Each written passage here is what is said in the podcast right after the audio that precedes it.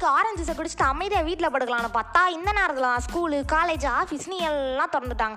இவ்வளோ டென்ஷன்லையும் Saturday Saturday சமத்தா உட்காந்து சாந்தமாக என்னோட பாட்காஸ்ட் கேட்குறேன் என்னோட பாட்காஸ்ட் லிசனர்ஸ்க்கு மீண்டும் ஒரு பெரிய வணக்கத்தை போட்டுட்டு நான் நேராக டாப்பிக்குள்ளே போகிறேன் அதாவது மக்களே இன்னைக்கு நான் என்ன டாபிக் பேச வந்தேன் அப்படின்றதையே நான் மறந்துட்டு இப்போ உட்காந்துருக்கேன் ஏன்னா இன்னைக்கு நம்ம பேச போகிற டாபிக் மறதி.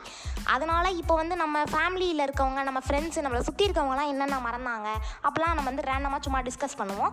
ஸ்கூல் படிக்கிறப்போ காலேஜ் படிக்கிற படிக்கிறப்போ நம்ம என்னென்ன பண்ணோம் அப்படின்றதுலேருந்து ஆரம்பிப்போம். ஃபஸ்ட்டு ஸ்கூலில் இருக்கும்போது நம்ம என்ன மறப்போம் அப்படின்னா பேசிக்காக எல்லாரும் மறக்கக்கூடியது இந்த ஐடி கார்டு ஐடி கார்டு இருந்தாலும் கிளாஸ்க்குள்ளே விடுவாங்க அம்மாங்க ஆனால் அதையே மறந்துட்டு உட்காந்துருப்போம் அப்புறம் செகண்டாக என்ன பண்ணுவோம் அப்படின்னா எல்லாமே வேணும்னே மறக்கிற விஷயம் என்ன அப்படின்னு பார்த்தீங்கன்னா இந்த ஹோம் ஒர்க் தான். மேம் வந்து ஹோம் ஒர்க் அசைன்மெண்ட்டாக கொடுப்பாங்க. நம்ம பண்ணலை அப்படின்னா வேணும்னே மறந்து வீட்டில் வச்சுட்டு வந்துடுவோம் இல்லையா வேணும்னே மறந்துட்டோம் அப்படின்னு சொல்லி பேக்லேயே வச்சுட்டு போய் சொல்லி ஏமாற்றிட்டு இருப்போம்.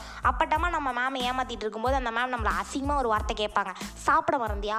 பல்லு விளக்க மறந்தியா? தூங்க மறந்தியா? அப்படின்னு கேட்கும்போது பிஞ்ச செருப்பால் அடித்த மாதிரி நமக்கு ஒரு மனசுக்குள்ளே ஒரு தோணும். இது என்னவோ தெரில எல்லா டீச்சருக்கும் ஒரு சிக்னேச்சர் டைலாக் போல் என் ஸ்கூலில் மட்டும் இல்லை உலகத்தில் இருக்க எல்லா ஸ்கூல்லையும் இதே டைலாக் தான் யூஸ் பண்ணுறாங்க அப்புறம் ஸ்கூல் படிக்கும்போது இந்த எக்ஸாமில் வந்து நம்ம நல்லா தெளிவாக படிச்சுட்டு போயிருப்போம்.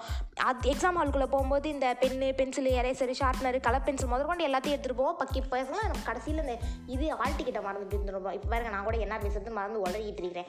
எக்ஸாம் ஹாலுக்குள்ளே போன அப்புறம் வந்து எதை மறக்கிறோமோ இல்லையோ நம்ம வந்து எக்ஸாம் எழுதக்கூடிய அந்த ஆன்சர் நமக்கு தெளிவாக தெரிஞ்சிருக்கும். ஆனால் பேப்பரை பத பதத்தறதுல ஆன்சர்லாம் மறந்து போய் உட்காந்துருப்போம் அப்போ ரெண்டு நிமிஷம் யோசிச்சுட்டு இன்னும் என்ன குமார் முழிச்சுன்னு இருக்க பேசாமல் பத்து தூங்கிடு அப்படின்னு நம்ம மனசாட்சிக்கு நம்மளே பேசி அமைதியாக பத்து தூங்கிடுவோம் அப்புறம் ஃபோனை பேக்கெட்லேயே வச்சுட்டு இந்த மாதிரி எங்கே வச்சோம் தெரியாமல் வீடு ஃபுல்லாக தேடுறதில் இருப்போம். இதெல்லாம் விட கஷ்டமாக மனசுக்குள்ளே ரொம்ப வலிக்கிற விஷயம் எப்படி என்ன அப்படின்னு பார்த்தீங்கன்னா ஃபோனில் வந்து ரெண்டு பர்சன்ட் சார்ஜ் இருக்கும்.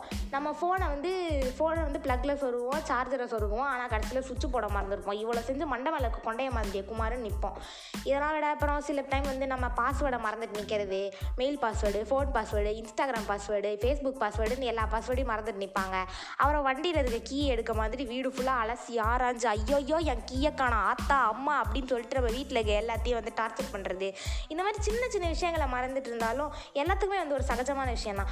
இது இவ்வளோ பெரிய விஷயங்கள் இவ்வளோ விஷயங்களை நம்மளை எப்படி வந்து இந்த குட்டியூண்டு மூளைக்குள்ள வச்சுக்கிறது? சொல்லுங்கள் எந்த எதை வேணால் மறந்துட்டு போங்க. ஆனால் Saturday Saturday five o'clock என்னோட பாட்காஸ்ட் கேட்க மட்டும் மறந்துடாதீங்க. ஸோ கேளுங்க கேளுங்க கேட்டுக்கிட்டே இது நம்ம பாட்காஸ்ட் நான் உங்கள் ஆர்ஜி மது.